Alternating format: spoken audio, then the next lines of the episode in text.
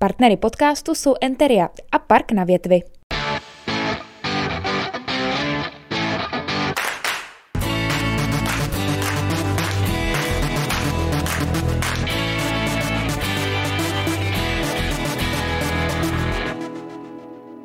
Hezký den, milí diváci.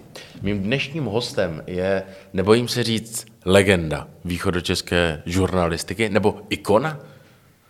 No, spíš legenda. Já jsem věděl, že dneska, že neskazí žádnou legraci, takže legenda východočeské žurnalistiky, ale taky tvůrce fotokoláží. Hinek Schneider. Jinku, ahoj. Ahoj. Děkuju Musím tě poopravit, ano? že nedělám fotokoláže. Zase jsem to spletl. No, spletl z toho, stříhám to nůžkama. Stříháš to nůžkama. Mm-hmm. No, k tomu se ještě jako dostaneme potom, jaký je teda rozdíl mezi fotokoláží a tím, co děláš ty. Mm-hmm. Ale prosím tě, chytil bych se teda té, té, té legendy uh, v té novinařině. Uh, vraťme se zpátky v čase do studentských let. Vraťme se zpátky v čase třeba do maturity u tebe. Hmm. Já bych se spíš vrátil, co se týče té tý žurnalistiky, spíš eh, na rozmezí roku 89-90. Protože v té době jsem začal s žurnalistikou. A to ti bylo kolik? To mě bylo 28. 28. No. Takže hned po maturitě to nebylo teda? Ne, to nebylo, rozhodně. Ještě si chvíli dělal něco jiného? No já jsem před eh, revolucí eh, vůbec takové ambice neměl, protože to, co tenkrát vycházelo, rudé právo a, a, a tak podobně, tak to mě mm, rozhodně netáhlo a hmm. vlastně jsem se víceméně celou tu dobu až do roku 89 nebo do roku 90 živil manuálně. Hmm jsem dělal v dělnických profesích, ve fabrikách, závozníka, topiče a podobně. Vidíš to. No. no a co se stalo v těch 28 letech, že, že najednou ti zavoněla ta novinařina? No jako vlastně mm, vždycky mě bavilo psaní, protože jsem vydával eh, v těch 80. letech samizdat, jako který jsem jmenoval Satyr a šest jako s přáteli, čili nelegální tiskovinu to už dneska můžeš říct. A ono tenkrát eh, jsem vždycky k tomu psaní jako nějak tíhnul a v tom roce 90 jsem byl na výstavě jednoho mého kamaráda ve Valašském Meziříčí, kde jsem žil. A potkal jsem tam dalšího kamaráda, který jsem dlouho neviděl a ten mě tenkrát nabít, eh, jestli bych nešel dělat novináře. Mm-hmm. A já jsem to, já jsem tenkrát mm, asi půl roku byl v Itálii, takže jsem to odmít a nedokázal jsem si to představit, že bych se někoho na něco ptal a, a vyzvídal a tak. Mm-hmm. Ale nicméně potom, po, po, po tom návratu jsem nějak mm, o tom přemýšlel a říkal jsem si, že je to taková výzva, že to, že to prostě zkusím a nastoupil jsem tenkrát, nevím, jestli to byl 91. rok, že jsem nastoupil do tehdejšího týdeníku Region Valašsko ve Setíně, kde jsem potom strávil asi pět a půl roku, necelých šest let. A ty jsi z Moravy? Já jsem z Moravy, no. Já jsem se teda paradoxně narodil ve východních Čechách, protože můj otec byl voják a oni ho tenkrát furt přemysťovali, jo, čili naši jsou z Moravy, matka ze severní, otec z jižní. A e, bydleli jsme v Kostelci nad Orlicí a já jsem se narodil v Rychnově nad Knižnou. No a potom jsme bydleli ještě v Žamberku a pak, když umřel můj děda, tak eh, Máti chtěla, aby eh, jsme se přesunuli zpátky na Moravu, tak jsme se přesunuli do hranic na Moravě, kde jsem a tam jsem vlastně eh, na té Moravě, potom ve Valašském Meziříči ještě krátkou dobu v Nové Míčině, byl až do roku 1996. Mm-hmm. Prosím tě, eh, tehdy v tom svém prvním působišti, eh, tam ty si, my jsme se bavili už předtím, že ty si nestudoval žurnalistiku, ne. takže byl tam nějaký starší kolega, který ti pomáhal naučit se to řemeslo dobře? No právě eh, ani ne, protože Byl já, jsi samouk. Já jsem samouk skoro ve všem, tak, eh, takže, eh, takže byla tam šéf-redaktorka tenkrát, která samozřejmě to nějak usměrňovala jako to zpravodajství, protože jsem s tím neměl žádné zkušenosti. ale mm, no a potom eh, jsem si začal hledat nějaký materiály, které by mě tu žurnalistiku jako víc otevřely, uh-huh. což byl velký problém, protože tehdejší skripta byly poplatné té předchozí době a byly tendenční hrozně a proto jsem tady přines tady tu příručku pro novináře střední a východní Evropy, která vyšla tenkrát a tohle je reedice. To vyšlo. Reedice z roku 1949. No, no, tohle z, z, z roku 2000, ale ta předchozí byla z roku asi 91. Nebo tak aha, aha, nejenom, že ta knížka vypadá jak z roku 49. Tak... No a se, sepsali to jako novináři z takových prestižních amerických deníků, z New York Times a tak. Aha. A, e, tam jsem se učil, jo, protože tam jsou všechny eh, zhuštěné informace o tom, jak, jak se dělá spravodajství, jak se dělá rozhovor, jak se nabírají informace, mm. jo, eh, komentář, publicistika, prostě všechno v téhle malé knížečce eh, v nějaké té, jak jsem říkal, zhuštěné podobě a z toho jsem se učil a postupně potom už, už z praxe. Jo, že jsem mm-hmm. už jako nabíral ty informace a ukázalo se časem, že k tomu mám nějak jistý talent jako k té novinařině, takže, takže to šlo poměrně rychle. E, to šlo poměrně rychle. Dneska už po letech víš, e, co a jak v tomhle řemesle, máš ty zkušenosti, tak mě zajímá, co by měl podle tebe umět dobrý novinář.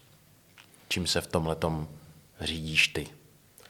No, vlastně tak asi nějaká úplně univerzální, jako nějaká poučka neexistuje, ale každopádně by měl být důsledný, poctivý, měl by se držet pravdy, eh, jo, ověřovat své informace, eh, nevypouštět jenom domněnky, jo, držet, zdržet se eh, komentářů, jako pokud píše zpravodajství, oddělovat striktně komentář od zpravodajství a, a tak dál. No. Měl by vědět, kde ty informace sehnat, koho oslovit, mít dost kontaktů a, a tak. No, ta, ta žurnalistika se samozřejmě za, ty, za těch 30 let jako strašně proměnila, ale takový ty základní pravidla podle mě platí, platí stále, akorát se změnily eh, žurnalistika, že se změnila v, sou, sou, v souvislosti s těma novýma technologiemi. Mm-hmm, mm-hmm.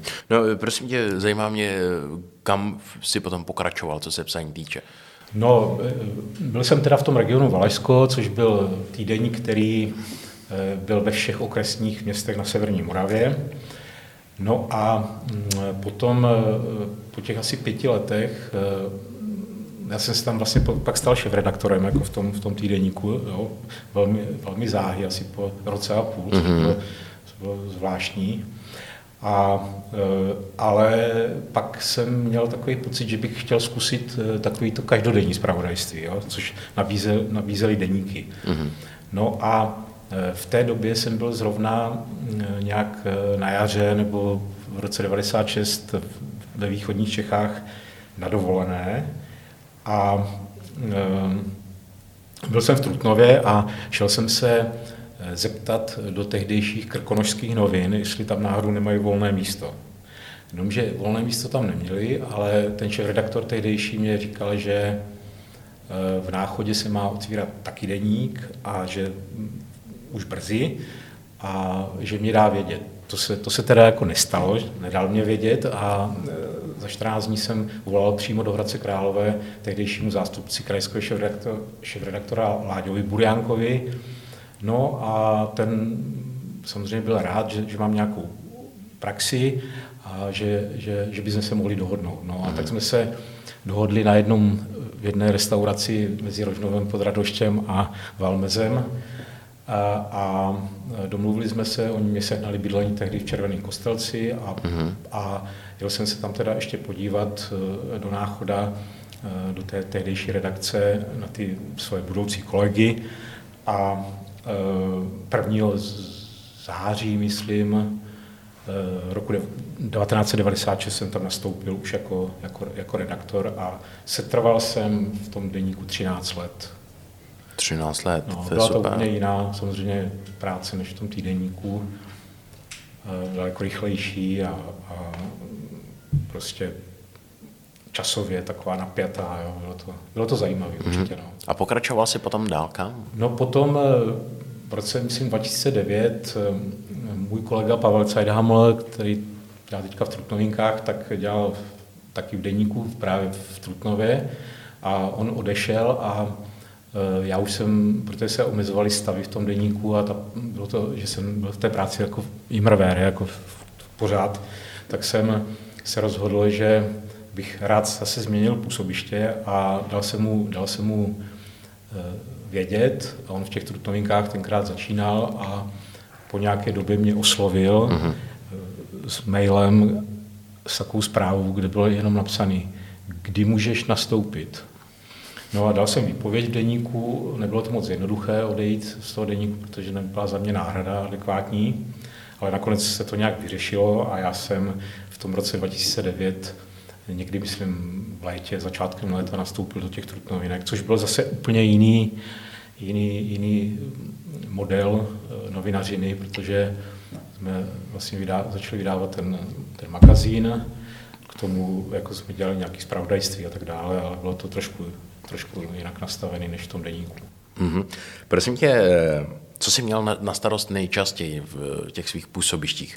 Eh, bylo to, já vím, že na to se odpovídá blbě, ale zajímá mě, jestli si jako nejvíc času strávil u zpravodajství, nebo uh, u psaní sloupků, nebo si dělal nejvíce rozhovory? Uh, nejvíc, vlastně nej, ta náplň práce moje byla z 90% zpravodajství. Jo? To bylo v tom týdenníku, kdy se to muselo připravit jako v tom týdnu, a potom v denníku každý den. Uh-huh. Jo? Čili nebyl tam moc jako nějaký prostor na nějaký rozhovory, nebo byly tam rozhovory, ale jenom takový krátký a e, nějaký větší rozhovory se nedělali. A e, potom v tom denníku v jednom období, když jsem vlastně už nějak tam končil, tak začaly být jednostránkový rozhovory, tak na tom jsem se nějak externě ještě jako nějak podílel. Uh-huh. A e, k těm rozhovorům jsem se dostal vlastně e, hlavně až v Trutnově, v těch Trutnovinkách, kdy ta možnost byla právě díky těm, těm, těm magazínům, kde se ty rozhovory hodně prezentují. No a to jsem vlastně zjistil, že ty rozhovory jsou moje taková parketa jako a Eh, nejenom teda kulturní, jak si někdo jako možná myslí, ale rozhovory jako napříč všemi žánry, jako je mi to jedno, i když mě ta kultura blízká, ale eh, dělám rozhovory prostě s lékaři, s politiky, s umělci, jako nějak si nevybírám, akorát, že se na ten rozhovor člověk musí vždycky dobře připravit, než, než, než jako to než s tím člověkem začne mluvit. Jo, rád se připravuješ jako do podrobna? Rád, rád, no, jako, protože vím, mám takový pocit, nebo aspoň u sebe, že že když se dobře připravím, tak ten rozhovor dobře dopadne. Uh-huh. Jo, když jako se to odflákne, tak samozřejmě to potom znát na kvalitě toho rozhovoru. E, prosím tě, když se zastavíme právě u těch rozhovorů, který i za mě jsou tvoje doména, já je čtu e, moc rád, tak e, koho všeho si měl e, možnost spovídat? No, tak eh, těch rozhovorů vznikly stovky už, jo, čili dá se úplně uh, říct, uh, No, samozřejmě byly tam, byla tam spousta různých osobností z politického života, ale jako z, třeba z té umělecké scény, tak tam byly ikony, jako třeba Jiří David, jako známý, známý výtvarník, který je proslul tím neonovým srdcem, uh-huh. na Pražském hradě, kolem toho byla potom taková aféra. Uh-huh. Jo, a byli tam eh, i, i další, další, další, další uh, umělci známí, ale taky i sportovci a, a různí uh, lidé, kteří jsou zajímaví. Můžeš jmenovat klidně. Já nevím, si moc nespomínám, jo? je to, je, je, je, byla to jako strašný, strašná řada jako lidí a tak mě to trošku splývá, ale zajímavé rozhovory jsou třeba s lidmi, kteří sice nejsou, to dělám rád, jako, kteří nejsou obecně známí jako v té společnosti, ale jsou známí něčím, co ne, ne, nevyšlo na povrch. Čili ten rozhovor toho člověka představí a jsou to různí sběratelé a, mm-hmm. a nebo mají nějaký speciální koníčky a mm-hmm. tak mhm. dále. Takže, to, eh, takže, takže tak, jako samozřejmě těch, těch, těch osobností a i méně známých osobností je fakt jako neuvěřitelná řada. Jako no. mm-hmm. E, prosím tě, zastavil bych se ještě u toho lidského faktoru, protože ten je taky vždycky ohromně důležitý. Já vím, že když s někým dělám rozhovor, tak eh, ne úplně u každého, ale většinou si třeba u toho člověka i řeknu, že mi je blízký tím, jaký je povahově, jaký je člověk, že se mi vlastně líbí, kromě toho, že je úžasný herec, tak se mi líbí i to, jak, mm-hmm. jak působí. Mm-hmm. Tak eh, byl někdo takový, kdo ti utkvěl v paměti z těch lidí, že jsi řekl i, tyjo, to je, to je charakter? No, um já bych spíš řekl, že jsem jednou dělal rozhovor s malířem Vladimírem Skreplem, mm-hmm. což je jako známý, známá postava tady české výtvarné scény, který, je, eh, který snad vyučuje na, na nějaké vysoké škole. A tam to bylo úplně naopak. Jo, že eh, on byl nějaký nachlazený, neměl dobrou náladu, eh, sešli jsme se před galerií jednou nejmenovanou a tam se ten rozhovor měl uskutečnit, uskutečnil se asi s dvouhodinovým spožděním, mm-hmm. ale e, seděli jsme na lavičce a on byl poměrně zpočátku takový nepříjemný, takový odtažitý, e, neměl dobrou náladu a, a tak. Takže jsem ho musel tak nějak jako to akceptovat, jako, ale zároveň ho e, nějak rozmluvit. A když jsme byli asi u páté otázky, tak mě nabídl tykání tak se to úplně zlomilo a potom eh, ta galerie eh, vydala eh, jakýsi sborník, kde byli hm, ti autoři, kteří tam v té galerii se do té doby prezentovali, včetně toho Skrepla. No a právě ten Skrepl v, té, v, té, v tom svém vstupu, v tom, v tom sborníku, jako mě tam zmínil, že, že, že děkuje za příjemný rozhovor, který jsme spolu vedli. Jo kde to bylo úplně naopak. To je, že, to je moc si úplně ze začátku jako kdyby nepadly do noty, ale potom se to zlomilo a tak na to, na to rád vzpomínám. Samozřejmě, eh, jestli si s někým padneš do, do noty nebo nepadneš, to, to je otázka, protože většinou je to o tom, jak, jak ten rozhovor začneš. Jestli když ho začneš hned, tak je to možná špatně, protože je lepší mm-hmm. s tím člověkem předtím než ten rozhovor vypukne na ostro, eh, si s ním promluvit a, a třeba mluvit i o jiných věcech a eh, najít si k sobě cestu a potom ten rozhovor má už prostě lepší, lepší cestu k dobrému výsledku. Mm-hmm. No, pokud čtete magazín Salonky, tak vězte, že většinu článků nebo rozhovorů, které jste tam mohli číst, tak jsou právě mm-hmm. z tvého pera, když to tak obratně řeknu. Baví tě tahle ta práce i tady v Hradci Králové? Baví tě hledat, ty už si to tady načal, ty zajímavé lidi z, tohohle, z téhle oblasti a o nich psát, dělat s nimi rozhovory? Eh, no, když jsem tady začínal před těmi, někdy v tom říjnu 2019, tak, eh, eh, tak jsem, jako já mám rád změny, jo, mě jako změny nikdy nevadily, vždycky, když je něco nového, tak, tak do toho jdu, protože hmm Prostě je to zase něco jiného, než to, co bylo předtím. No a pochopitelně najednou velké město, nikdo o nás nevěděl, jo, takže se to tak jako pomalu rozjíždělo. A samozřejmě eh, uspět na tom mediálním trhu, jako v, v tak, eh, řekněme, 100 tisícovém městě je, je, je složitější a chce to víc trpělivosti a času a tak. Jo. Ale časem, protože samozřejmě tady v Hradci Králové mám spoustu nějakých přátel, jako už z dřívějška, jako ne, nejenom až když jsem sem přišel, mm-hmm. tak, eh, tak jsem i ty lidi dopředu oslovil, abych eh, mě dali tipy na zajímavé osobnosti z tohohle města, mm-hmm. kteří, kteří tady buď to žijí, nebo tady uh, nějakou dobu třeba dlouho žili, anebo tady zanechali nějakou stopu. A Eh, tím pádem jsem měl tu práci trošku ulehčenou, eh, že jsem ty lidi prostě oslovil a eh, pomalu se to rozjíždělo a časem se na to nabalovali další a další, protože už o nás jako věděli a už jsem dostával i typy, třeba přes mail mě někdo volal, proč neuděláte rozhovor s tím a s tím, to je mhm. zajímavá postava a tak dále. Jo.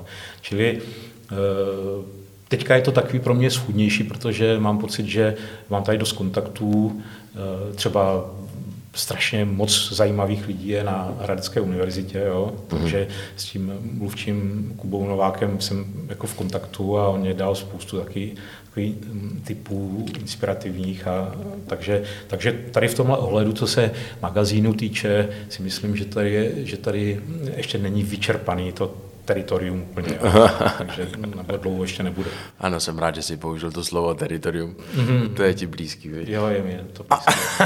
Zvláště. to je tady takový interní vtip, který vy nemůžete chápat, ale doufám, že nám to odpustíte. Eh, prosím tě, eh, ty si to už nakous, že v tomhle regionu je spoustu zajímavých lidí. Eh, ať jsme konkrétní, tak já nevím, ty jsi mi vyprávěl eh, třeba eh, o tom chlapíkovi, který sbíral ty známky. Vzpomínáš si? Známky ne, ale žvíkačkový Zase obaly. jsem to spletl. Žvíkačkový obaly sbíral. Je to pan Kouřím a to, na něj jsem taky dostal jako tip eh, od jednoho známého, mm-hmm. ale jenom tak úplně mezi řečí. Jo, to tak jako vzniklo a, eh, a tak jsem se nějak to držel v hlavě a pak, eh, pak jsem si našel na něj kontakt a oslovil jsem ho a on byl takový docela překvapený, že, že, ho, že ho chci k rozhovoru do salonek. A on dělá teda co? Čím je jako On myslím, už je v důchodovém věku, jo, teďka, už jako to, ale ty uh, žvíkačkové obaly uh, sbírá od roku 65 a dostal se k tomu tak, že vlastně tady eh, nebyly moc žvíkačky, že, nebo byly taky nekvalitní a, a tak.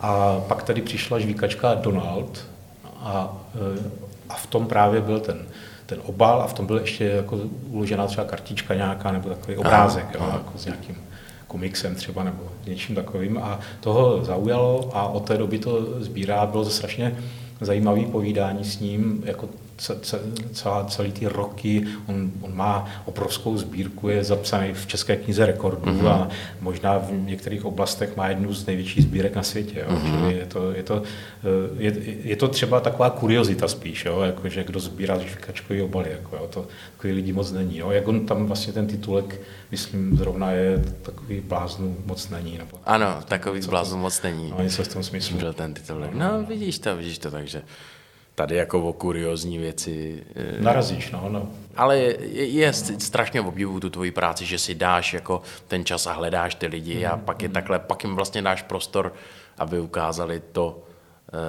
pro co se třeba celý život žijou. Jako mm. tenhle Ona to je taková deformace, protože někam třeba přijdu a, a, a najednou se tam baví nějaká skupinka lidí a já je nechci nějak jako šmírovat, jo, ale třeba zaslechnu, jak tam někdo někomu eh, říká o nějakém člověku, který je něčím zajímavý a nedá mě to a eh, oslovím tu skupinku a představím se a, řek, a oni mi třeba dají kontakt, jo, takže to je, Aha, to, to, se stává občas. No, takže no, tak často, ale... kdyby vás oslovil na ulici muž, který je podobný Hinku Schneiderovi, tak mm-hmm. utíkejte, jo, bude od vás chtít vědět jako vaše kuriozity. No, no, no, no, neutíkejte teda.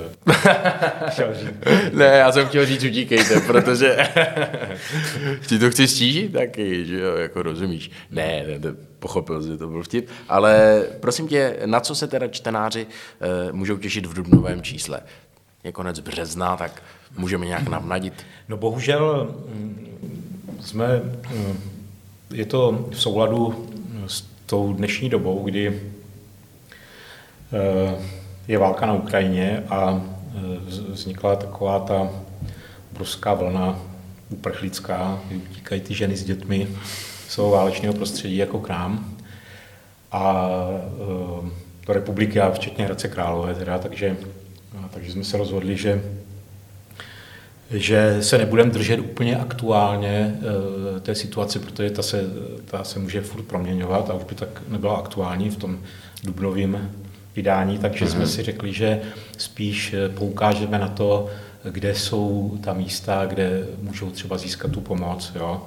Eh, nebo eh, nadčasový materiály, jako tam je rozhovor s psychologem Tomášem Komárkem, protože samozřejmě eh, lidi potřebují třeba tu psychologickou pomoc, myslím teda i Čechy, kteří se třeba bojí, že se ta válka rozšíří a mají panický strach z toho, hmm. pochopitelně.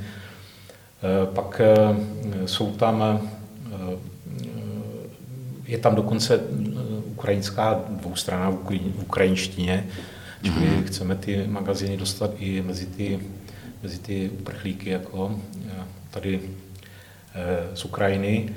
No a vlastně ten magazín se tak jakoby drží, je tam třeba taková zajímavá reportáž eh, o humanitární pomoci, které byl osobně přítomen hradecký fotograf Ondra Litera.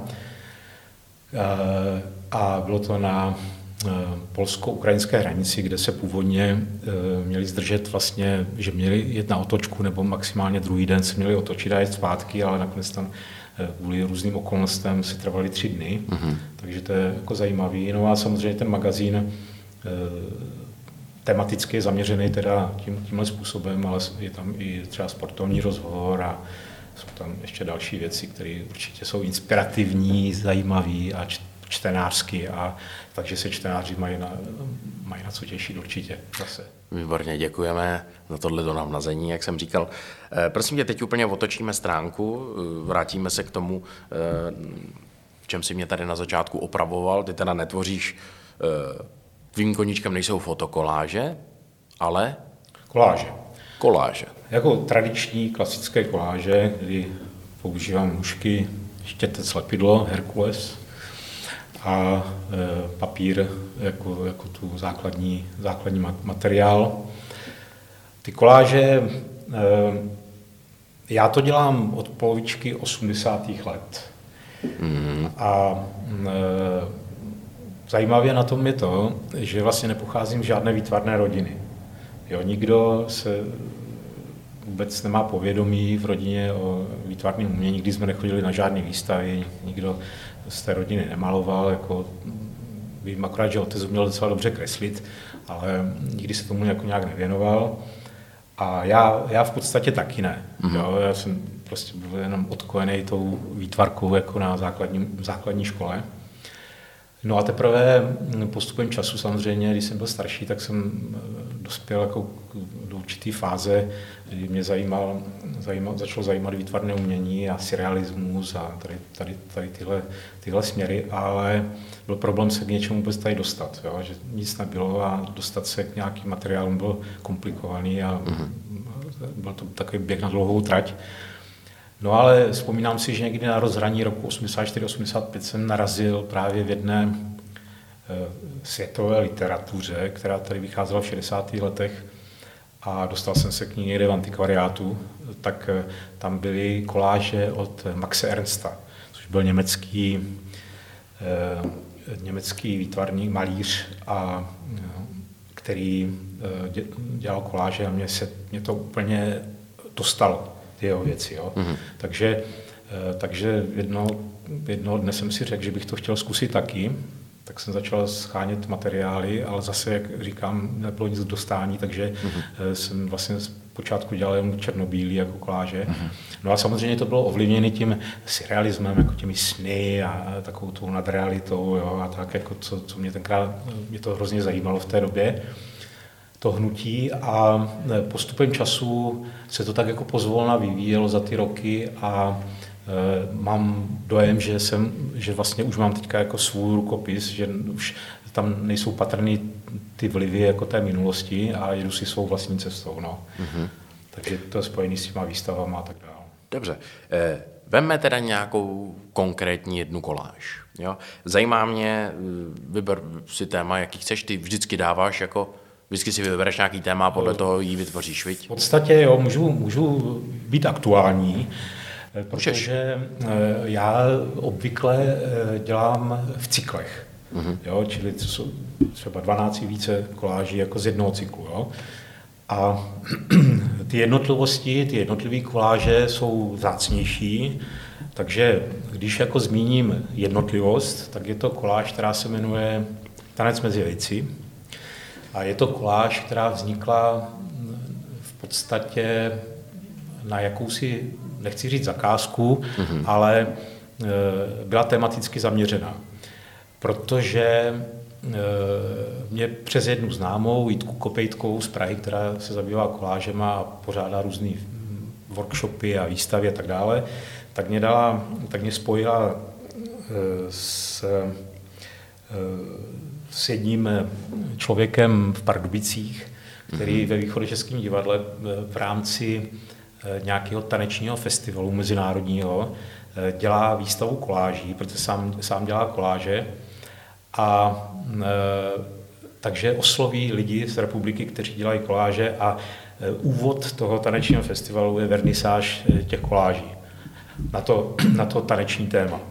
A on mě oslovil a tak já jsem udělal, teďka jsem nevěděl, jak to uchopit, nechtěl jsem to, aby to bylo takový konvenční, jako nějaký tan, tančeňáci lidi a jako je to takový, jako, to mě nezajímalo, mm-hmm.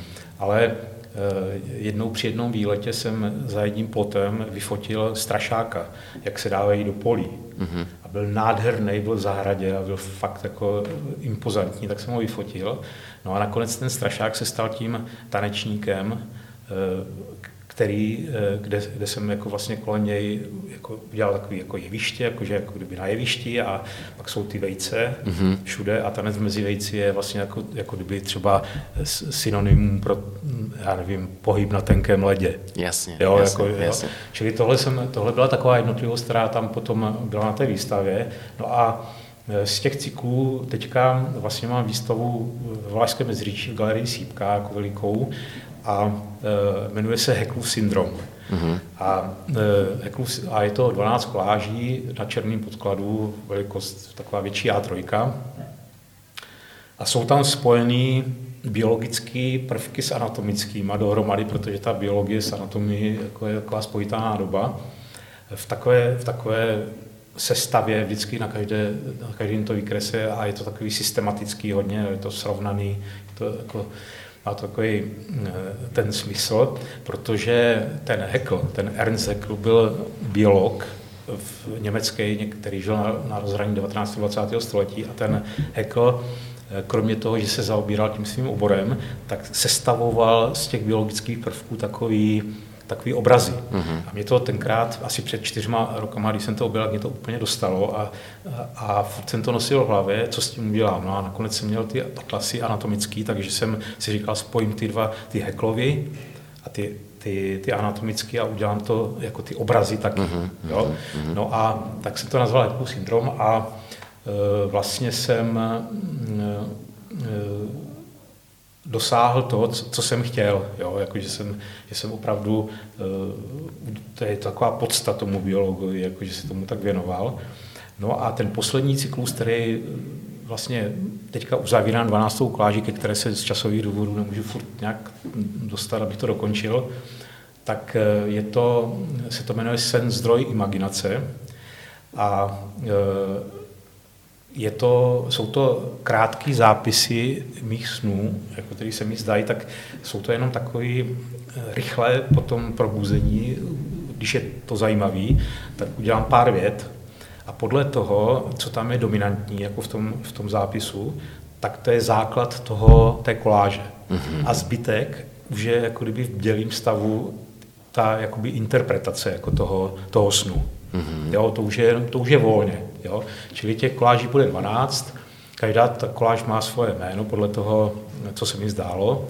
No a v téhle souvislosti jenom bych chtěl podotknout, že vlastně si ty sny zapisuju od 90. let, teďka vlastně s, s, s velkýma přestávkama, různýma mezerama.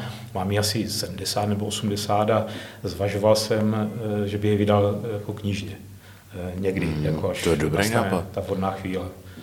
To musí být hrozně zajímavý, ne? No, je to zajímavé, spousta lidí říká, že se jim nic nezdá, že si nic nepamatuje, ale každý musí něco zdát, to jako není pravda, ale je to zajímavé, jsou to, musí se to hned zapsat, protože čím později se to zapíše, tím už je to, je to, se to rozplyne, jako ten, jo, v tom dělým stavu už prostě ten člověk si to nepamatuje. Ty, takové ty silné věci, co tam jsou, tak, tak, tak se tak vyšumí prostě. Mm-hmm. No. Hinko, prosím tě, eh, je nějaká eh, tvá výstava eh, těch koláží, na kterou bychom mohli diváky pozvat dneska? No teďka je ta, jak jsem říkal, v tom Valašském mezříčí, jo, je to v galerii Sípka na Valašsku. Je to výstava, která, ta galerie je krásná v takovém podkrovním prostoru. Je, trvá tam do 15. dubna, do pátku. Mm-hmm. A součástí toho konce té výstavy bude komentovaná prohlídka mm-hmm. v 16 hodin v pátek, je to velký pátek, jako bude volný den, takže lidi, kteří, nevím, tady asi z je to daleko, ale prostě lidi, kteří jsou třeba někde blíž, tak tam můžou dorazit. A takže tahle výstava je e, jako úplně, úplně aktuální a Samozřejmě byla vernisáž nádherná, spousta známých, protože jsem tam žil, že, takže tam přišlo spousta lidí, takže to bylo, to bylo, to, to bylo velmi dobrý. A, takže, takže vlastně ta výstava, která se chýlí ke konci, tak ještě bude doplněná tou prohlídkou, takže se tam můžu, můžu potkat ještě s nějakýma lidma. Výborně. Jinku, děkuji moc, že jsi přišel. Rád se stalo. E, tobě popřeju nejen, ať se ti daří, ale ať ti to píše a kromě toho taky, ať ti to fotí, ať ti to stříhá a ať ti to lepí. A já se těším, že někdy dorazím e, na nějakou tu výstavu osobně. Mm, děkuji za pozvání a těšilo mě. Děkujeme moc, že jste se dívali a vám přejeme to samé. Ať se vám daří a, a hlavně hodně zdraví v téhle době. Mm. Naschledanou. Mějte se hezky. Partnery podcastu jsou Enteria a Park na větvi.